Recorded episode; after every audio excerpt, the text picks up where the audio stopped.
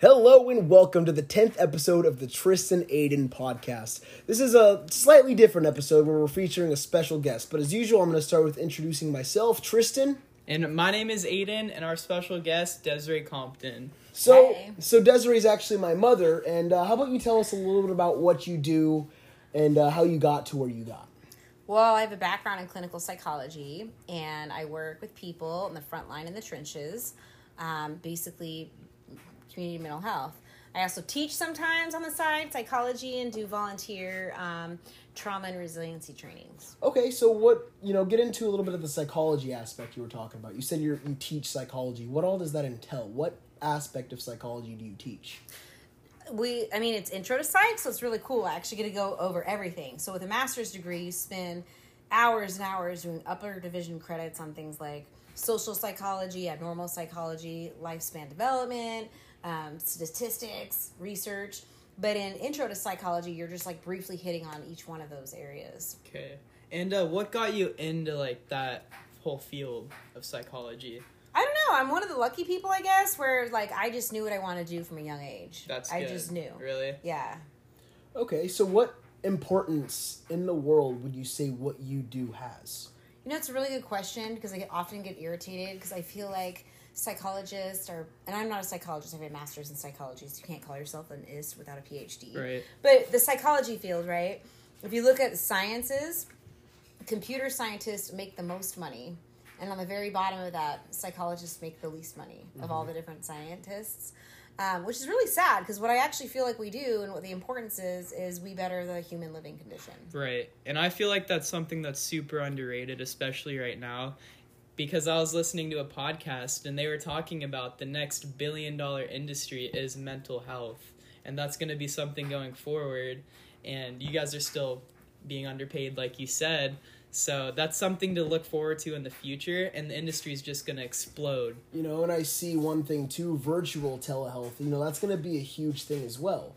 You know, when it really comes down to it, skin and bones right now, especially with COVID, you know, nineteen, a lot of this mental health or even psychology in general is, you know, transmitting into, you know, an online version. What, what's your opinion on that? Do you think that that has had a positive or a negative um, impact on the industry? It's interesting you mentioned that because I actually been doing telehealth on the side as well. Um, and before COVID, I actually had a passion and an interest in doing telehealth um, because it reaches more people. So there's right. something to be said about like the in-person. But with this telehealth, you know, they lessen the guidelines on being able to do it, which I've always been interested in it. And you can reach people in rural areas. You can talk to kids now who don't have parents that are going to take them to appointments. Um, I think it's super valuable. It's a little bit complex. There's more ethical things that go into it. There's more privacy concerns that go into it. Right. Um, you know, you want to make sure people are prepared for their appointment. They have privacy the same way they normally come in. But, um, yeah, I think technology is the future. Another th- funny thing about it is, you know, we talk to everybody about screen time and like, kids, stay off your screens. And you're, we're doing all this work, right, to get people off the screens. And right. then we're delivering it. We're telling them this on a screen. While you're so working on a screen. Kind of, yeah. It's kind of funny, but. I mean, would you almost say that that's like counterindicative then? I mean, if you're. I mean, it is. I mean, when you're really looking at it though, I mean, if that's the way some people have access to, you know, those sessions, I mean. Have you seen maybe a, a, a an amount of people that are able to get help that weren't able to get help before because of the fact that it's online? Absolutely. And, I mean, how I manage that is I still talk to them about screen time and everything else, and then I just call it what it is right. and make a joke. And I'm like, even though we're on a screen right now, right. you know, you, you just kind of, it's about, screen time is about time well, well spent.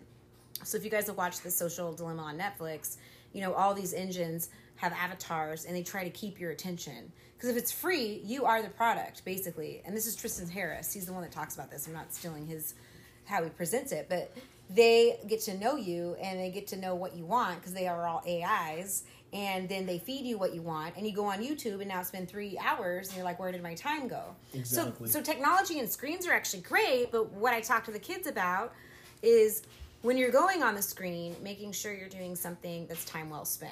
Exactly. So I want to spend fifteen minutes, I'm going to go and learn how to change a tire. Right. Or I want to spend twenty minutes to learn how to make these cookies. You want to have intent when you're going into it. How long do I want to spend? Or else you do get sucked down. Because it almost just becomes a normal thing in someone's life. you know, instead of, you know, like you were saying, changing a tire or something that has a set amount of time, it can be very dangerous when social media becomes just a normal part of life. It's something that, it's almost like sleeping or walking, you know, it's something that you just don't really take into perspective until it, you know, eats away slowly at the hours of your day. Well, again, we're already there. Yeah. And that's you know, already happening. Especially, well, I would say, with TikTok. Yeah, well, example, for an example of that is, let's say you want to learn how to change a tire or bake a cake. How are you going to do that? Well, YouTube's the probably the best platform to learn how, so you're focusing more time online learning how to do that skill. As long as you're doing something productive. I mean, yeah, for sure. I mean, there's always a benefit in learning online. You got to just think about what is it getting. So TikTok, I have mixed emotions about it. As a therapist, I'll tell you, there's a lot of kids that will post these very emotional videos of, oh, this happened to me and this happened to me and I have this diagnosis and I hurt myself. And right. Then someone that's struggling, now they're seeing that and they're influenced by that. You know how many kids I see that come in and they're self-harming because of Vid- and making videos on TikTok, and it's freaking everyone out. And right. It's like, get off TikTok, you exactly. guys. Quit worrying about what's wrong with you and trying to diagnose yourself. That being said, there's other kids that I talk to that are suicidal and self-harm, and I'm like, well, how do you cope with it? And they say, well, I go on TikTok and YouTube, and I listen to these motivational, inspirational people. Right. So, you know, but we already are there. We're already spending a ton of time engaging in entertainment. I mean, I talk to people that are like sixteen hours a day on their phones. Yeah, and TikTok's definitely not good because... How are you making money doing that, though? Just making funny videos. Well, yeah. may, I mean, yeah, maybe you are, yeah. but like... The average person's just... not making money on there, and TikTok is so bad. Well, time is money, you exactly. know what I'm saying? Because it's just thirty-second videos over and over and over, so that's giving a lot of people A D D... Because all their their attention spans are just collapsing on TikTok. You know, studies have it's also not giving them A D D. Studies you don't have also so? you know I've, I've looked is in, a is a it's a neurological thing. So they can't get it from like TikTok. Stu- they can get A D H D type of dysfunction. Okay. But just from watching TikTok. We wouldn't all day. Call it A D H D. Okay. I've studied that a little bit because I know you mentioned that. Yeah. Um. You know, there is strong research that supports against that. Just because I mean, like she was saying, A D D is something that would typically be you know onset young age. It's something that is. You know, I wouldn't say genetic. What would the word be? It's probably definitely an attention problem, what you're describing, right. But it can reinforce. In my field, we A D D, haven't come up like... with a diagnosis for that. Okay, we're we're really cutting down on the A D H Ds, right? So because videos are getting shorter and shorter every day because our attention span is collapsing by mm-hmm. the minute. And definitely, we can't focus now, right? Because there's all these notifications, and every you know, a notification when you get a notification. You get that ding and it gives you a reward. It activates your dopamine system in your brain. Right. The same way cocaine does. Really? Yes. Wow. So people really get addicted. They really do. There's been studies that have shown, you know, you take the phone away and their brain starts going through a withdrawal as if they have just came off crack. Oof. And so you got these kid crackheads, right? Right. Walking around. Yeah, no, they do. And then you take the phone away and they literally act like crackheads and they throw big they tantrums do. And start breaking stuff and everything. I'm actually glad you brought Stealing? that up because, yeah. I mean, we can we can bring a, you know, a pretty uh, relevant example from that. I mean, I don't know if you guys have, but there's strong studies that support, you know, you shouldn't have your phone in your room also when you go to bed for that reason. It's... You know, who's gonna really do that? Well, yeah. well of course. yeah, sign that. me up. No, of course, no one's really gonna do that. But I mean, imagine you're laying in bed, and I'm saying this as a completely honest example. If you're laying in bed, Being, having it in your bed is different than sure. having it in your room. But still, if it's in your room. You're not quite asleep, but you do hear that ding go off. That dopamine is going to be produced throughout your body. I wear earplugs, so I don't hear mine. Yeah, it's good to have it in your room, though.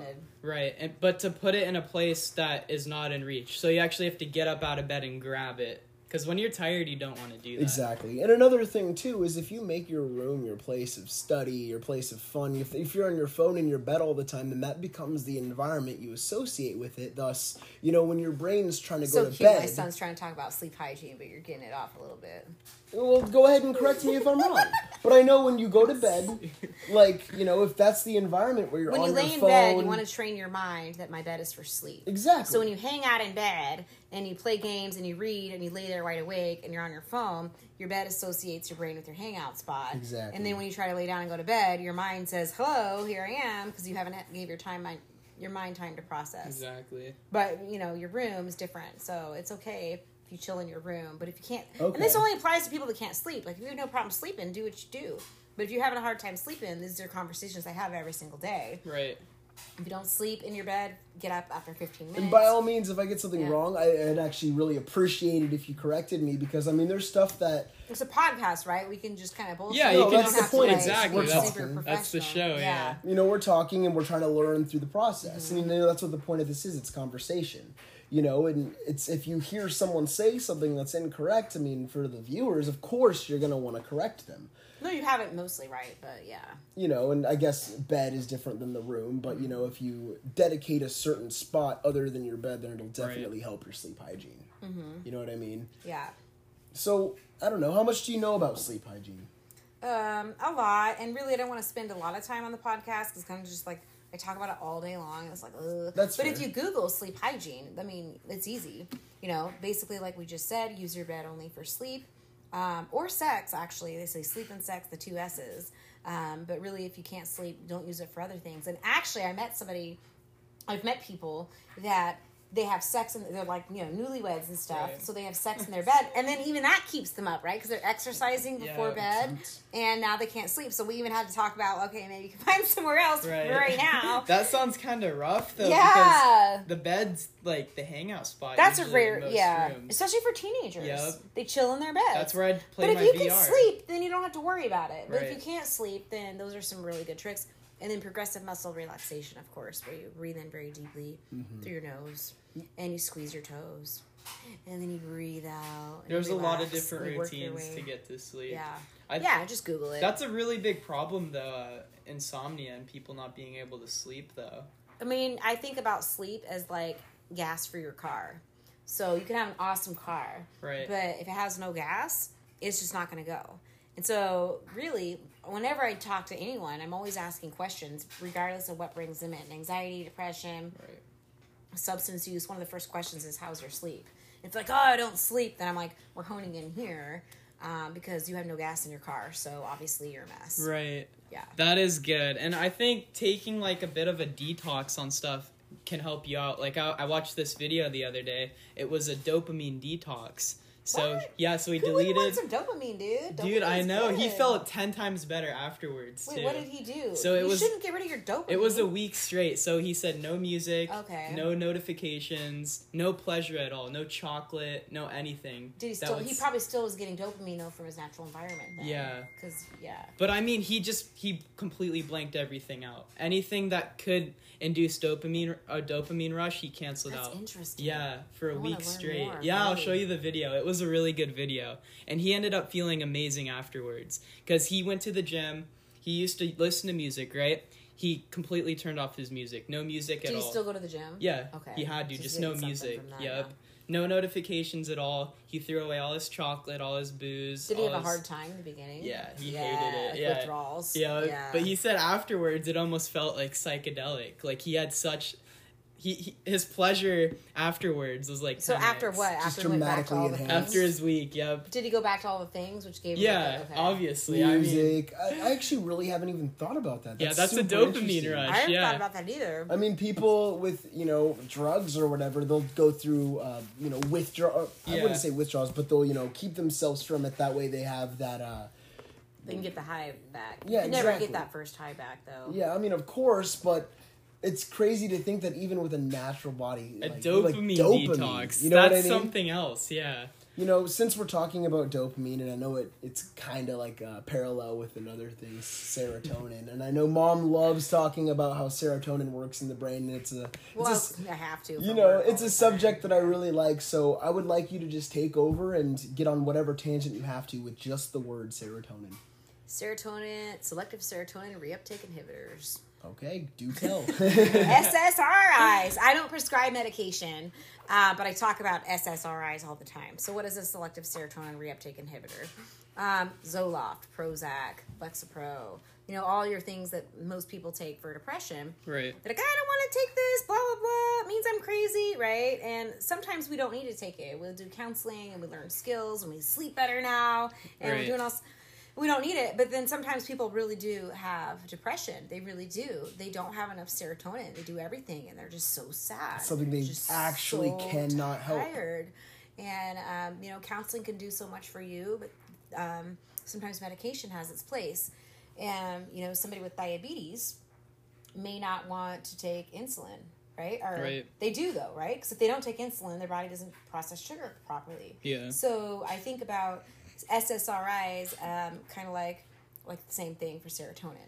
Um, and it doesn't mean you're crazy. It means you don't have enough serotonin. Like, is it in your head? Yes, it's in your head because your neurotransmitters are in your head. But they're also throughout your whole nervous system. And serotonin is responsible for things like sleep, mood, sex, appetite, concentration, a, a lot of motivation, a lot of things. So selective serotonin reuptake inhibitor, basically um, our brain cells um, release these neurotransmitters, and then um, the next neuron receives them. And whatever's not used gets sucked into this pump. Right. Let's go back, and it's called a reuptake. So what a selective serotonin reuptake inhibitor, or an S S R I, does is it blocks the reuptake of serotonin. So it blocks that pump, and then you have more serotonin floating around. So it's basically just letting your own serotonin float around in your brain by blocking it from getting sucked back into the cell. Um, it takes about four to six weeks to work. But that's super cool. I, that's is that's, it? That's I'm like awesome. I feel like I talk that about this all day long. To me, I'm like, yeah, uh, that was yeah, kind of cool. Very uh, scientific. Right. It takes uh, a while. That's when I was talking weeks, about so. earlier psychology. I'm like, I didn't even bring up like neuropsychology, which is like my favorite. So yeah. get into get into right. neuropsychology. What exactly is neuropsychology? Well, it's how does your brain and biology affect who you are as a person, okay. basically. So, that, and that was a good example of S S R Is most commonly used to treat depress- depression. I would actually like you to get a little bit more into that neuropsychology. I mean, it sounds like it's something that you're Dopamine, interested in. The mesolimbocortical pathway, right? The yes. pleasure pathway. You know, when you're a geek, it's so fun because you can say something like, ooh, I just had my mesolimbocortical pathway stimulated. Right? Ooh. To me, that just, like, if someone said that to me, I'm like, hey, like, that is hot to me. Right. Or your somatosensory cortex, right? Right. So people can't see this, but, um, you know, if you look at a brain, there's all these big kind of bulgy things that come out. Mm-hmm. And there's one that goes across from one ear to the other. And there's two, actually. One's your motor cortex, and that is... Um, your everything, your body, every single part of your body is associated with one part of that mo- motor cor- cortex. So I move my finger, and then that part of that hump activates, That's right? I move cool. my fo- foot, all that kind of stuff. The somatosensory cortex is the sensation one, mm-hmm. right? Ooh, you stimulated my somatosensory cortex, right? It's right. like nerd porn. Anyways, so um, yeah, so your somatosensory cortex is associated with Um, each part of it is associated with one part of your body, and you could look that up online. You could actually see this big image of it. Um, and like the tongue takes up a lot of space. Really? Yeah, because think about it. We eat with our tongue. We're talking Taste with our buds. tongue. Right. Like our, we use our tongues a lot. And then you, you hear about like our soldiers and things having phantom limb pain. So you have your leg chopped off, right? Or blown off or whatever unfortunately happens. And it's gone, but that part of your brain that senses and feels is still there. So they'll still have sometimes these pains because they don't have, or they still have the neurons that are activating. Couldn't right. you have pleasures also, though? Yeah, I'm going to get into that in a second. It's one of my favorite things to teach about in class. What do we do about phantom pains, though, is we actually use a mirror, and we will use mirrors to kind of trick yourself to see your leg, even though it's not there, and then that part of your brain will actually slow down. Really? Yeah, because your brain's so freaking out. It's like, I'm missing my leg, pain signals because I can see it, even though it's not there, because we actually perceive pain. We perceive all touch and even pleasure in the actual brain, in the somatosensory cortex. Jesus. Best part of the brain ever. Now, funny joke, funny side fact is um, people that have had their foots amputated or lost their foot for some reason, the foot area of the somatosensory cortex is right next to the genital area. And so because you're no longer needing your foot, the genital area, those neurons there will start to take over that foot area of the brain. I'll mm-hmm. be like, well, we're not using these neurons anymore. We're taking over. And people will have sex and pleasure and actually feel orgasm in the foot that's not what there the anymore. Is that why people have foot fetishes? It's a foot fetish. I don't know. I've never thought about that. Right? But I don't. I've never heard of them all having no feet. So. Right. That's a very weird point. Yeah. It is, foot. yeah. Foot fetish is a whole thing. But anyway, don't chop your foot off to have a foot orgasm. Right. There's no guarantee it will work. Someone's into that. But, I mean, I am curious. I'm like, hmm. That's a super, super cool thing. Yeah, the right. brain is really That's cool. That's funny. Okay, so you know, there's another thing that I really enjoy talking to you about. And so, you know, I'm going to start with getting into an example. So I just bought myself a super expensive, overpriced knife set. And so, you know what I'm doing now is I'm actually, I'm using the knives that I bought for everything. I don't have to. And I'm sitting here, I'm like, wow, this knife is amazing. And I find every reason to tell myself how amazing this knife set is. I spent, I mean, seven hundred plus dollars on it. I'm going to find every reason to justify that decision. Can you get a little bit more into the science behind what that justification is? It is my very favorite. So that's social psychology, and one of my favorite parts of psychology. And my very favorite theory in social psychology is cognitive dissonance. Um, conformity is another one. That's like Hitler and um, Zimbardo and what's his name? Milgram. But anyway, cognitive dissonance. So it's based on the idea that... Um, when we have a attitude, it needs to match our behavior. And I want to give credit to um, Elliot Ar- Aronson, that's A R O N S O N, who wrote The Social Animal, who is explains it wonderfully. It's an amazing theory. Explains pretty much everything. So your idea needs, or your attitude needs to match your behavior, right? Right. So if I am smoking, and I think that smoking is bad, then I'm going to feel uncomfortable. So that's that dissonance, right? Exactly. My attitude and my behavior are not matching. So something has to change. I either need to change my attitude. Oh, smoking's no big deal. Like my granddad smoked till he was eighty, whatever. Nah, nah, nah. Or I need to change my behavior and stop smoking. Condoms would be another example, right? Okay. Uh, you know, condoms prevent S T Ds. They prevent pregnancy. Everyone says wear condoms. But I'm not using condoms. So then I'm going to need to either change my attitude and be like, whatever, like I checked her out. By the way, speaking of S T Ds, you can't just check someone out, okay? I hear that all the time. And literally, like, unless you're looking into their blood cells, you can't just check them out. But anyway, so there's the, you'll do that. And I'm not using condoms. Condoms suck. Or you will um, change your behavior and start to use them. So that's cognitive dissonance. So with your knife example, um, you had a choice of buying different various sets of knives. So once we actually make a decision, cognitive dissonance plays into um, what our attitude is. So he right. buys these knives, and he spends a lot of money on these knives. So, you know, his attitude is, I need to be fiscally responsible and, you know, use my money wisely. And so obviously he's going to think these knives are the best knives ever. He's already bought them. Right. And, like, we see this with, like, vehicles, for example. Like, should I buy a car to save money on gas and be economical? Right. Or should I buy a truck so that I can haul more stuff and look cooler? And sure enough, once somebody's already made the decision, now all of a sudden I'm reading all about the trucks and I'm hanging out with truck people. We just sit here and talk about the trucks. Right. Or all the car people, right? After you make a decision... Um, it affects that as well. That's so cool because you're trying to justify the decision exactly. you made. That's, it's already happened. It's justification. And the funny thing is, I love that we're talking about cognitive dissonance because this explains everything that's happening right now with politics and social media and these arguments we get into. Right. So people have strong opinions. We're no longer hunters and gatherers. We don't have to survive anymore. We still have a fight or flight system. Our sympathetic nervous system still wants to fight. So we do it on social media. And we Twitter. get that we get that vibe, that high from the social media. But no, we feel very passionately, and we always have as people. We have strong opinions and values, and now we have more opportunity to be able to share those and to be able to try to argue with people. And what happens is maybe you have a certain belief, and I have a totally different belief, and so we start going at it, right, on social media. Right. We're just like freaking blasting each other and trolling and just all the stuff, and all these people are watching and chiming in. So I'm going to pick something simple and say a brand of napkins. And you're saying, no, this one sucks. It's yours sucks. Mine's the best. Blah, blah, blah, blah, blah. Mine was more money. And you're like, you're so stupid. Nah, nah, nah. And you start insulting me a little bit, right? Right. Hashtag. Right? Trash. And then I'm like, no, here's why my napkins are better than your napkins and blah, blah, blah. Really, we're never going to change each other's opinion, and cognitive dissonance explains why. So my my behavior right now is I'm spending a lot of time on social media, and I'm arguing with you. I might even be kind of falling out of character and being rude.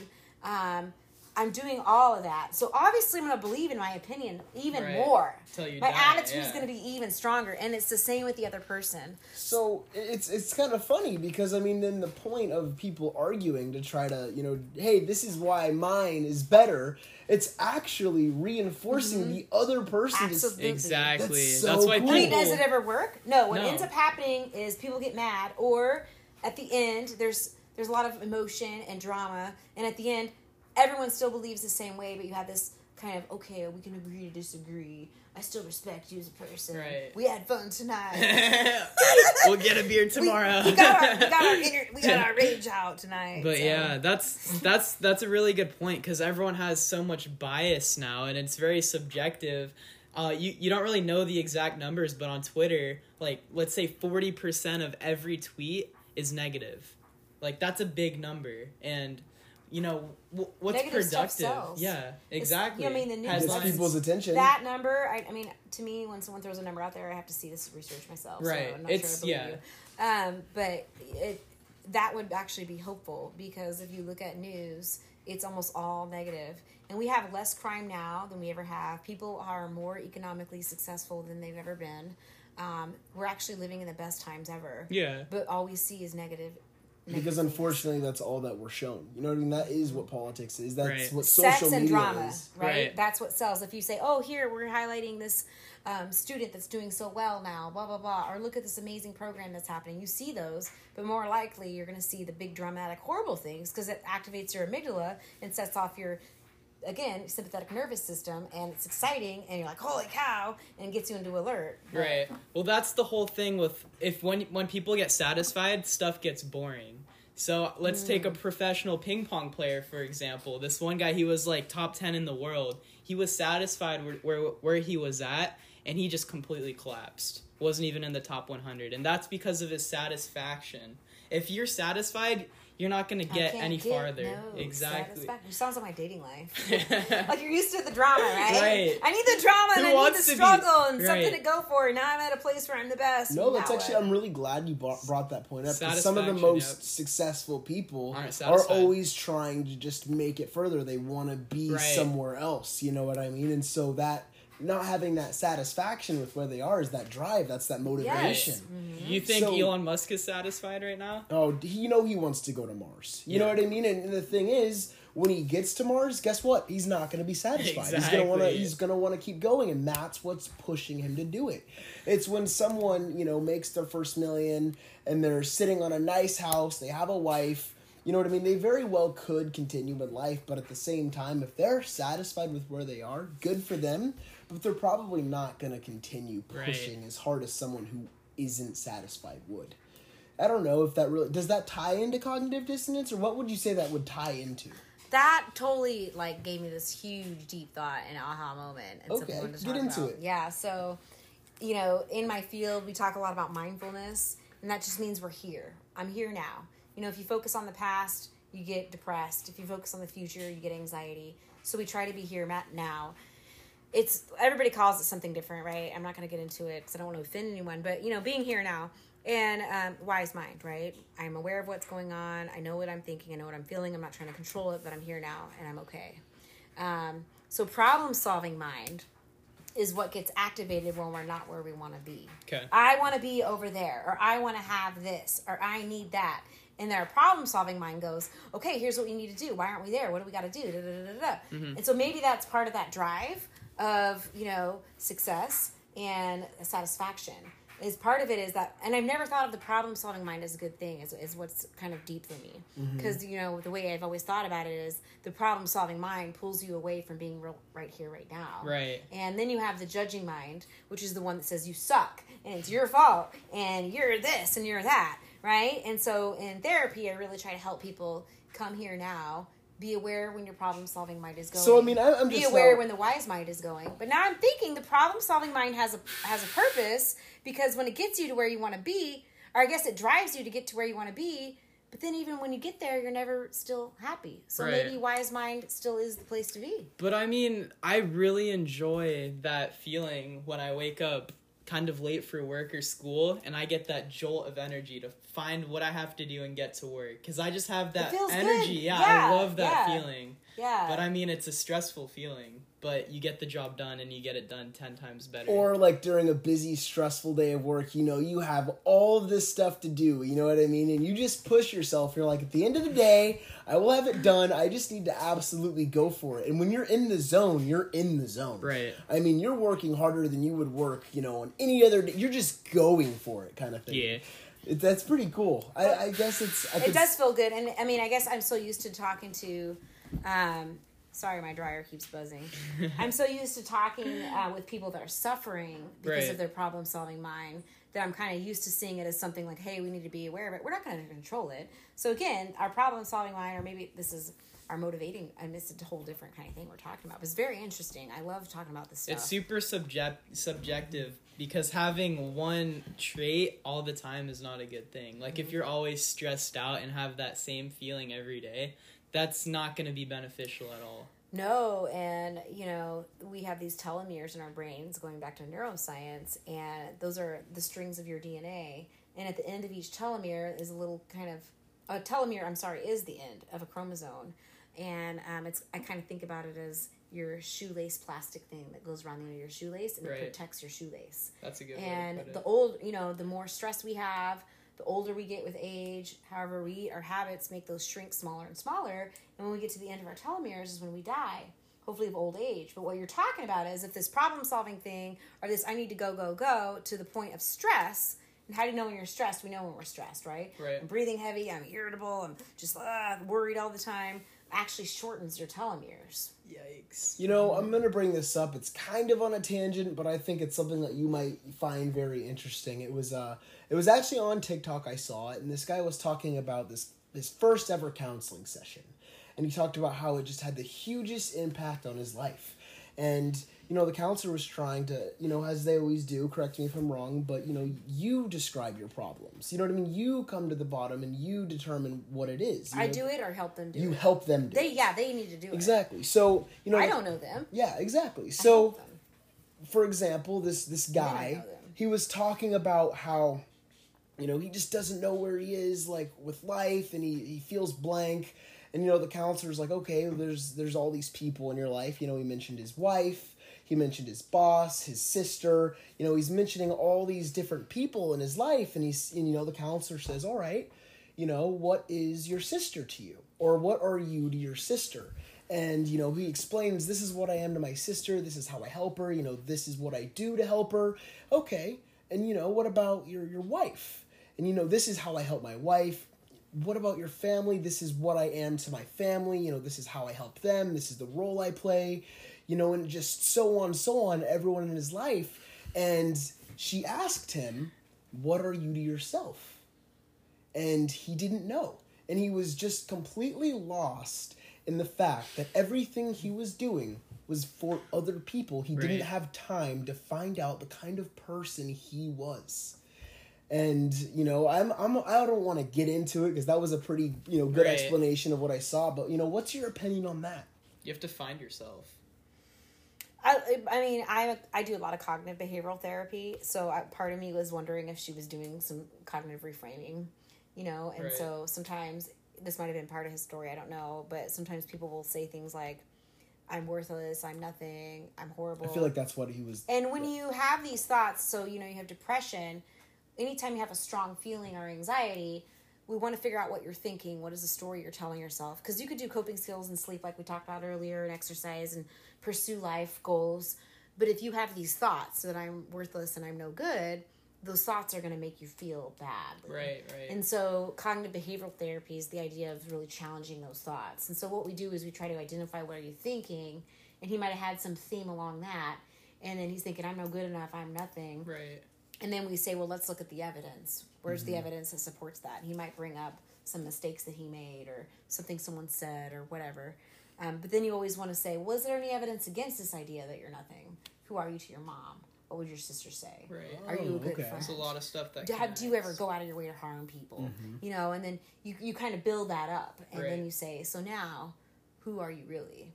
Can we change these thoughts from I'm this to something different? Right. So I'm wondering if she might have been doing a little bit of that. But yeah. she might have just been doing her thing, too. That's pretty cool. And, you know, getting into... I know you were mentioning, like, what you are to yourself and, like, the, the different things or whatever. And I wanted to get into something um, that I really enjoyed. It's something that, you know, we were in Hawaii and you talked about a lot. And I think it's probably one of my favorite things. Um, what was the, the name of the guy in Hawaii who talked about the theory of the different parts in your brain? Oh, internal family systems. In, internal family systems. That's oh. probably my favorite. Uh, yeah, no, that's good. I, you know, I do want to give him credit. I have to think about it for a minute okay. or look him but up. Again, you know, I'm gonna go ahead and start with getting just a little bit yeah, into what it was, just it. to you know yeah, keep the silence going. Like. But I mean, you know, internal family systems is essentially uh, there's different characters in your brain, and I don't know if the word characters is best, but you know, every, think of the movie Inside Out. Exactly, think of the movie Inside Out. There's anger. There's sadness, there's happiness, all of these different parts in your brain are communicating and, you know, in a sense, they want to be heard. You know what I mean? Then there's the managerial, you know, the manager in your brain, but, you know, you have to really get into terms with each of these emotions. You can't always be happy because then you're neglecting that sadness. You're neglecting that anger. And ultimately, these emotions exist for a reason. They're what, you know, get people through the day. You know, they're healthy because, you know, anger and sadness can sometimes okay. really prevent, you know, you from burning yourself or putting yourself in a situation that could, you know, very well be dangerous. Exactly. They're, so um, they, they're there for you. Exactly. So the training I went to was by Frank, Doctor Frank Anderson, who was amazing. I'm not kidding you. The theory internal family systems was developed by Doctor Richard Schwartz, and I should have known that off the top of my head. But yeah, so think about the movie Inside Out. So basically, when you're doing this is trauma-based therapy is what internal family system is. Whenever something bad happens when we're little, um, you know, that is called an exile or a wound. Right. And what happens is parts. Parts start to form in order to protect us from that trauma. And the parts are usually however old um, the trauma is. So... Um, kid was raped at age seven. That is so much. The kid cannot handle that. So parts show up like anxiety, avoid people, and depression, don't do anything, and anger. You know, all these parts show up, and we give them names. And there are firefighters, right? And those are the parts that are trying to put out emotional pain. Anger, substance use, suicide, self-harming. I'm feeling emotional, so now I'm turning to these things so I don't have to feel it. And then there are the uh, managers that are like, let's try to control it so we don't have to feel anything. Anxiety, um, depression, um, controlling everything, O C D, those right. types of things. And so what the theory does is you are in self-energy, which is the same thing as wise mind. We talked about that mm-hmm. earlier, are mindful. I'm here now. I'm aware of what's going on. And um, I'm in self-energy, and you try to connect to that part. So I have anxiety. Okay, where's your anxiety? And really, instead of explaining the symptoms, looking inside of yourself. Well, I feel it. I'll actually share a story that I, I how I use this on myself. We have we have plenty of time. Yeah. How much time do we have? We go for normally an hour. Okay. So I had neck pain for a long time. And I was trying to work on myself because I'm a kind of person that doesn't want to hurt other people. Right. And um, kind of like the guy you were explaining earlier, like, I do everything for everyone else, don't hurt anybody, blah, blah, blah. And it was really bothering me because there was things that I wanted to do that I couldn't do because I didn't want to hurt anybody. Right. And so um, I decided, you know, because when you learn a new theory, you practice as a therapist. So you mm-hmm. role play. And I'm like, okay, I'm just going to be simple. And I'm going to go after that part. Um, and so I called it the good girl, don't hurt nobody part. And I looked inside of myself and I'm like, where do I, where is this part? Where does this part live? I'm like, okay, it's like right behind my ear. It's like in my neck. It's just like always yelling at me mm-hmm. right here. Um, and I thought it was kind of funny because I have a lot of pain there. I've right. had pain there for years. And so I asked it, as you're supposed to do, how old are you? Part nine. And I thought, oh. Well, that makes sense, because nine is when I had to call the police because my parents were involved in a domestic violence disturbance. One person went to the hospital, the other person went to jail. I had to take care of my siblings, right? Right away, I have to be responsible. Don't hurt anybody, don't let anybody down. As a nine-year-old, right? right? Which is pretty impossible for a nine-year-old, but that part was important at that time, and it served a function to help keep me safe and help keep my siblings safe. So you kind of get to know this part, and you ask it how old it is, and then you, instead of being annoyed at it, right? Because it's so annoying because it controls so much of my behavior. Just right. Like the anxiety part and the depression mm-hmm. part, or the substance using part, or the one that wants to quit. That's suicide. I'm out. Everybody, we're suffering too hard. I'm leaving. I kind of like that movie Split. I kind of think about that a little bit right. too. Even though it's, it's, it's, com- it's, you know, Inside Out explains it better. But, you know, like, oh, I'm out of here. We're all done. I'm, we're calling it. That's su- the suicidal one. So, uh, you, you know, how you heal them when you're in a safe place later on in life, if you're in a safe place and you're doing this, this sort of therapy, right? I know I have somebody that I, it's like, she likes the theory, but I'm like, you're not in a safe place right now, so we probably need to keep your parts. They're helping you. That's very interesting. You know? Mm-hmm. So I'm in a safe place now, so I'm like, well, I want to work on this part. How old are you? Nine? Okay. And then you, you get to know it, and you show curiosity. What is your job? My job is to make sure no one gets hurt. My job is to keep you okay. And then you thank it and you say, hey, thank you. You know, thank you for working so hard. I know this has been tough on you. But then you say, look at me now. I'm not going to tell everybody how old I am. But look at me now. I'm a grown up. Look, look, look around. Come here. And you kind of bring them into the into the present. You hear them and you experience them and you let them share what they've been through. And you give them what they need as a nine-year-old that maybe you never got. And you say, look at me now. Look where we are. We're okay. Thank you, but you don't have to work so hard. Can you trust me? Can you trust me? I'm a grown-up now. I can do this. Right. And what would you rather be doing? Maybe that nine-year-old wants to go have an ice cream cone or go go ride on some swings. Okay, why don't you trust me and let me take over? So anyway, I did this work, right? You know what happened? What? My neck stopped hurting. No way. Yes. Really? What the heck? Yeah, and it was so amazing. And then this is something I do, going back to that sleep thing, when I can't sleep, is I kind of look inside myself and I'm like, who needs attention? Who's keeping me up? Right. Okay, thank you. Right, because we all have all of these parts. Thank you for doing that. And um, that wasn't me. That was Aiden dropping stuff. So, yeah, and we. I looked at all my parts, you know, and I'm trying to sleep. And I said, all right, guys, I hear you. Can you guys just trust me, though? Look, it's time to sleep. We'll be able to solve these tomorrow. Right. Can you trust me? Boom. Back to sleep. That's absolutely. That's so cool. Cool thing about being as a therapist yeah. is like you can like use it on yourself. That is really cool. So how do you think that was possible? Did you like trick part of your brain to do that? I wouldn't even say so much trick. You're talking to yourself. You are um, healing. That's you're, yeah, healing. You're healing your wounds. You know, these little wounds that happened when we were younger and we couldn't emotionally handle them.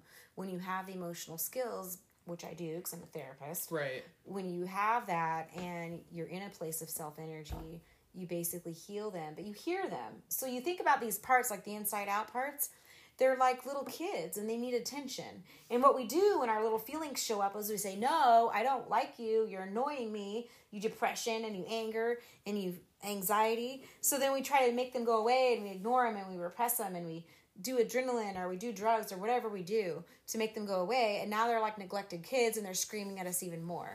So what you're actually doing is it's the same thing. I think about it. It's the same thing as there's a little kid over in the corner and they want attention. Right. And you give those parts of yourself the attention that they need. That's a really good example because that's exactly what a teacher is. A teacher is someone who uses what they teach and practice. Mm-hmm. And so that's a perfect example of a teacher. Or someone that needs hella help. Yeah. So I mean, yeah. to fix other people. I got some trauma, guys. Right. A bunch of people knocking on the door. No, I'm talking about my own. Yeah, the parts that are knocking. No, I'm just kidding. I just think it's absolutely crazy that there was that physical, emotional correspondence and how you actually talk to yourself, and it literally took that pain away. Yeah, the pain in my neck. And it's, it's good. I'm glad we're talking about it because it's great. It's, it is a great tool. Um, I was using it today, actually, at work. And it was so amazing. And I can't talk about work because of, of confidentiality. And we don't do a lot of trauma work in my role because I work in primary care. But it was so amazing. And this person was connecting to all their parts. And they were in self-energy. And you could feel it. And I could feel it. And we had to end. And I was like, I really enjoy working with you. And they're like, I enjoy working with you too. And you could just tell that's so cool. Much healing happened today. It was so amazing.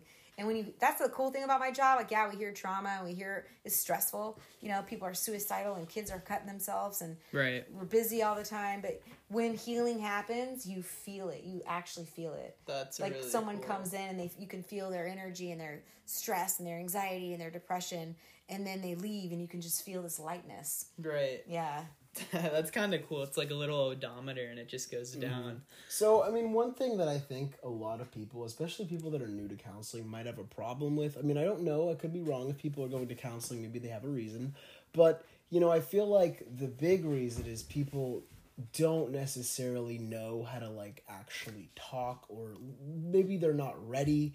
And what I want to get into is, you see that a lot, I'm sure. I mean, you talk to people and they don't want to really get into the stuff that's really, you know, deep. I had that yesterday, yeah. Exactly. And so um, that's a really normal thing for everyone. You know, you're not going to want to talk about the thing that's in the bottom of your chest, the thing that's kept you awake. You know, that part of you has just been such a huge boulder in the backpack that you're not ready to let go. How would you tell someone or guide them through allowing themselves to get to the point where they can finally talk about it, or actually, you know, like, how would you structure that? Because I know as a counselor, that's that's typically the big thing that'll help people, right? I don't know, actually. Okay. You're going to be surprised by my answer. Okay. Um, that's a big question, really. What I know, you're it's a very big question. People have a, a skeleton or something horrible that's happened, and how you get them to talk about it, and that's what's going to help them. That's what you're saying. Right. Um... It doesn't, we don't always need to unpack trauma. You're talking about mm. trauma. And yeah. so with trauma, you're not just going to unpack it before someone has coping skills to deal with it, number one. Because you unpack your trauma and now you have to go home. You know, okay. you, so that's hard. I don't mean so, to interrupt real quick. I just yeah. want to ask is, um, say someone did something bad and they haven't told anyone. Would that be too considered trauma? I think so. I mean, it can be. It just depends how they're feeling about it. Okay. Um, that being said, if they did something bad, um, we wouldn't be able to tell anyone. Of course. It's still confidential. Yes. Unless it involved a child mm-hmm. or vulnerable. Or adult. If someone was in danger. Or if they can... threaten, if you threaten to go kill someone, I have to warn them. Right? And only them, right? Or we can have to you call the cops? Okay, and, okay. Yeah.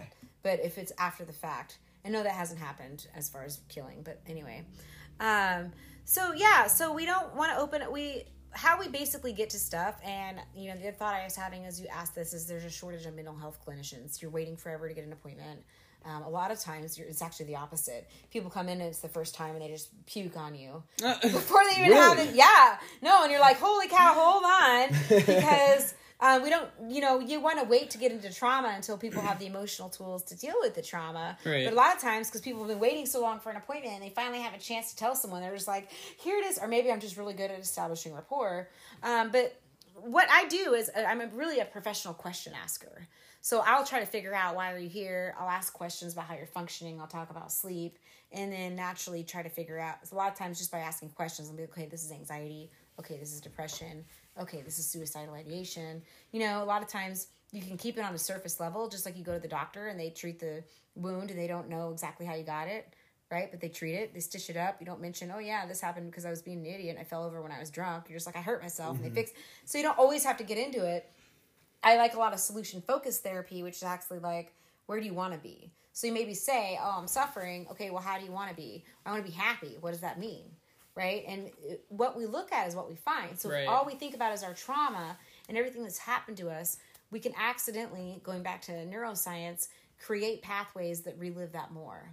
Hmm. Versus thinking about, where do I want to be? How do I want to be? What are the exceptions to that? Now, if that trauma is still activating us to where we have P T S D and flashbacks and nightmares and we can't function and we're hypervigilant, then we can heal that trauma by doing various techniques by memory reconsolidation, allowing them to finally relive it and witness it when they have the skills and their in self energy to reframe how that memory activates in their brain. Right. Um, but we actually don't want to do that right away. No, that makes sense. Yeah. So I know, of course, there's that confidentiality aspect. You can't talk about certain things, but um, I'm actually really glad that you brought up that a lot of people will just kind of dump things on you. So do you see a difference when talking to people that dump on you versus... Um, you know, someone that, okay, how about this? I'll reframe the question. Someone comes to you because they want to come to you, right? They're motivated by themselves. Exactly. You know, what's the difference like talking to someone like that versus someone who, say, their friends or their family urge them to, hey, maybe you should talk to someone mm-hmm. about this.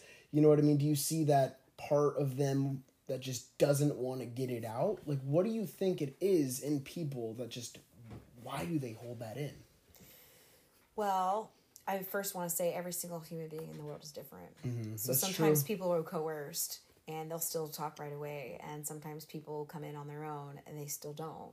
Every single person is different. What we're really talking about is trust. Okay. Do I trust you? And can I handle this? Mm-hmm. Right? If I don't trust you, why am I going to tell you this? I don't even know you. You know, do you even get me? And um, can I even go there right now? Would you feel maybe being judged is ever a part of it? Or oh, yeah, we all worry about being judged, right? I mean, it takes so much bravery to say, I'm making an appointment with a counselor. Mm-hmm. That is something really serious. Yeah. You have to be suffering or someone's really getting on you to do that. That being said, one of my favorite appointments is when people come in to tell me how awesome they're doing. Because that's great. But no, right. It's hard. You make this appointment, and then you actually, you're tripping out, right? Like, what is this person going to ask me? What are we going to do? And I have all this build-up anxiety. And then you show up, and now all of a sudden, here they are. And, um, you know, it's scary. And so some people are like, okay, I can be real. And um, it, it also depends on how me and them connect, right? So that matters. You know, you don't marry the first girl you date. You don't necessarily feel comfortable with the first therapist you see, and that's okay. If someone's like, Desiree, I don't feel comfortable with you and you freak me out, whatever, I'm like, well, I'm really proud of you for being able to tell me that. Mm-hmm. You know, that's great. Let me find someone that can help you. Um, so, yeah, there's trust. And then sometimes people, whatever it is that's bringing them in is so painful and they've pushed it away for so long. It doesn't matter. They just can't go there right now. Okay. Because I'm going to go there, and then I'm going to think about it, and I'm going to relive it, and then I still have to go home after this. And right, even more stressed out. That's, that's yeah. got to be, oh, that's low. So that's why that's we don't just say, like, right so, there. Tell me your trauma story, right. you yeah. know? Yeah. I guess you really got to think about things like that. That's I mean, why you have to have a graduate degree before you can yeah. do this. Mm-hmm. You don't just want to trigger the wrong Okay, button. So for people that might be listening that are interested in joining the field. Oh, please um, do. You know, I guess I have a question for them. When you start out, that's got to be a load on you. I mean, you're hearing stuff that they don't talk about. You're hearing about abuse. You're hearing about all these terrible mm-hmm. things that... people don't know, people that have been raped, people that whose parents don't know they were raped. Mm-hmm. And you're hearing this and it's just, you know, how does it affect you when you get into the, and does it get better? Do you get, it's Again, just, that's another question where every therapist is different. Yeah, I guess so. So for me, I mean, I think most of us go into this field knowing what we're getting into. It's a, you know, it's a, one of those right. jobs where not everyone can do it, but someone has to. And it's a blessing to be able to do it, which, by the way, is why we should make more money. I'm just saying, because of all of what he just said. But, um, yeah, you know, so I think starting out, it's actually really interesting because you've been wanting to do it for so long at that point. You've committed so much of your time and energy. You've already know what you're going to experience more than likely. You haven't yet, maybe, or maybe you have because you got into the field because you've already been through some things and you want to help other people. Is that common? Very common. Okay. You've been through some sufferings and you know what it feels like. Maybe you could help others. Could it, could it like hurt someone who's in your field? Like, let's say I'm a welder and I weld. I have the potential to like lose my eyesight. Could it be like that for psychologists, like developing mental Ooh. health issues? Get burnout. Yeah. Compassion really? fatigue. That's the whole long, right. there's a whole lot. Wow. Of I guess that's a really good, a good question with a really good analogy too. Right. Yeah. So I'll try to kind of tie that in, that in. Um, but it's actually when someone first comes out of graduate school and you've been paying all this money, you've been studying so hard, going to co- back to cognitive dissonance, right? Now I'm going to justify my, my, my decisions to do this. But you're so excited to finally meet people. You're so excited to finally do it right. that you actually, the research shows that brand new therapists are just as effective as seasoned clinicians because they are so ready and they're so present and they have all the up-to-date research and interventions. Now that brings up burnout, right? Burnout, right. right? So... Uh, we talk all the time about self-care. We have to take care of ourselves and we have to recharge because burnout is real. You know, you can only hear so much and do so much and take on so much before it does become you, you know. And I wonder because there's there was that shooting, I think it was in Texas, of a psychologist. He shot a bunch of people. Wow. On base. Um, yeah, it was a whole thing. And I wondered about that. I was like, right. I wondered if he took on so much of other people's stuff that he became it. But it could not... Not and again, kids. Like you said, right. it's different for every person. Every too. Therapist is different, and every um, every person is different, and that's a big awesome awesome thing about our field too. Is we try not to lump, lump people in boxes. I guess right. that's like a really good point. I mean, I, I asked a couple of questions, and that was the responses. Everyone's different, and I guess that's one of the most interesting and beautiful parts of the industry is that no matter who you're going to be talking to, who the therapist is going to be. Every interaction, no matter what, is going to be different because every single person is unique and has their own, you know... It's not just therapists and clients, right? It's all of us. We're it's everyone. Different. I mean, everyone you know, has like, something. If you're an accountant, sure, you run you run numbers and, you know, you know the numbers. You know how they work. You're used to seeing it. You know, as a counselor, I mean, you might have to... Uh, At one particular moment adapts to a situation you've never experienced before. You know, that's just amazing. It is exciting. That is stressful, but it's exciting. Okay. And someone's trusting you. Yeah. Someone is trusting you. Cool. You know, with their... We all wear these masks all the time, and we have to be this, and we have to show that we're that. Like, I get to see who people really are. Right. You know, they take it off, which is really, really a blessing again. Mm-hmm. So, yeah, you know, we better the... I mean, you guys are humans. I'm a human. Our job is to better the human living condition, which I think is very valuable. It should be the most valuable thing. Right. But we do get a lot of reward naturally from being That's able true. to heal that... To feel that healing when it happens and to be able to actually see people, real mm-hmm. people. Okay, so um, we are coming up on fifty-five minutes, so I do want to kind of tie this into how we're going to end. But um, I'm going to bring up just a quick...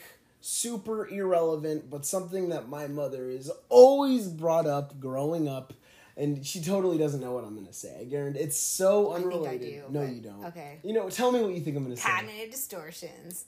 Okay, cog- sure. Cognitive distortions are cool. Cognitive. Okay, it's not that. What is it? No, I mean it just Google that. It changed. Yeah, co- no, a cognitive distortion for people that want to know is those negative thoughts. Is those like negative thoughts? It's, where we do the cognitive behavioral therapy. I always do. I always yeah, mess up. Uh, My life is yeah. just always. What were you gonna say though? Then no, I want you to just somehow, and I'm actually gonna task you with this because it's gonna be difficult. I want you to tie into the conclusion of this podcast.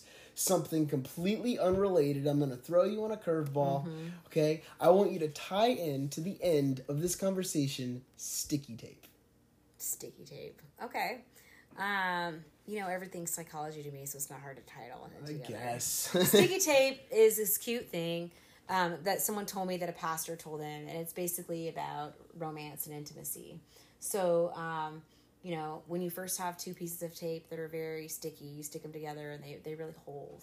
And that's kind of like um, young couples. They haven't been with a lot of people.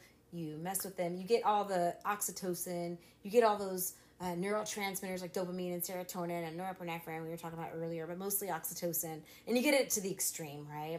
So, but if you go around sticking your tape on everything, like eventually it doesn't, it's not as strong of a connection. Right. Basically. Um, and that can go into cognitive dissonance, right? Um, it can go into maybe I've been hurt too many times. And so now my attitude is that I don't want to get close. So my behavior is I stick my tape all over the place. That being said, though, there's still, there's always going to be oxytocin and norepinephrine and serotonin. You're always going to get that in close relationships. Right. Um, but yeah, sticky tape. I'm so, I, I think it's funny. That's a great analogy, though. Distortion. It's yeah. not mine. It's yeah. not mine. No, I just, True. that's something that I've always, like, brought to it, like, my buddy's attention and whatnot. Because he's because been with the same girl for a long time and they're young, so he likes the sticky tape. Your guys' tape is really sticky. Mm-hmm. Yeah. yeah. I mean, so sticky, I think sticky tape... It's getting stickier. I mean, looking at it, I though... I mean, it can. Yeah. yeah. Looking at it, though, I mean, I just see the importance of it. I mean, maybe to a lot of people it may not seem significant, but I mean, just like, especially... Well, it's not to them because they've stuck their tape a lot of well, times. Exactly. So now their attitude is different because of cognitive dissonance. And now they're like, whatever, sticky tape doesn't matter to me. I don't want to be super close to my person. Well, that's because their behavior has... But like, at the same time, that makes me sad. Because, I mean, like, to me, love is real. And I know right. a lot of people might think it's not. But, like, sticky tape, just it's just such a... Love is a whole nother thing. That's a whole... We could do a whole podcast about love. Yeah. Super good. We'll yeah. do a podcast on love one day. But yeah. That'd um, be fun, having, like, a debate podcast. That would just be like the whole, fun. like, what is a soulmate really? Is it a yeah. real thing? Yeah. That would be a fun show. So, okay, you know, maybe it was a little difficult to close on sticky tape, but I am not as focused and concentrated, you know, with every sub. Yeah, I, that's probably what it is. You didn't get to see her tonight. No, she's actually working currently a seven to seven shift, so she's wow. working from seven p.m. to seven a.m. She just got her... Shout out to Grace. Yeah, shout out to my beautiful friend. I shout out every episode. She just got Aww. her C N A license. She's doing awesome.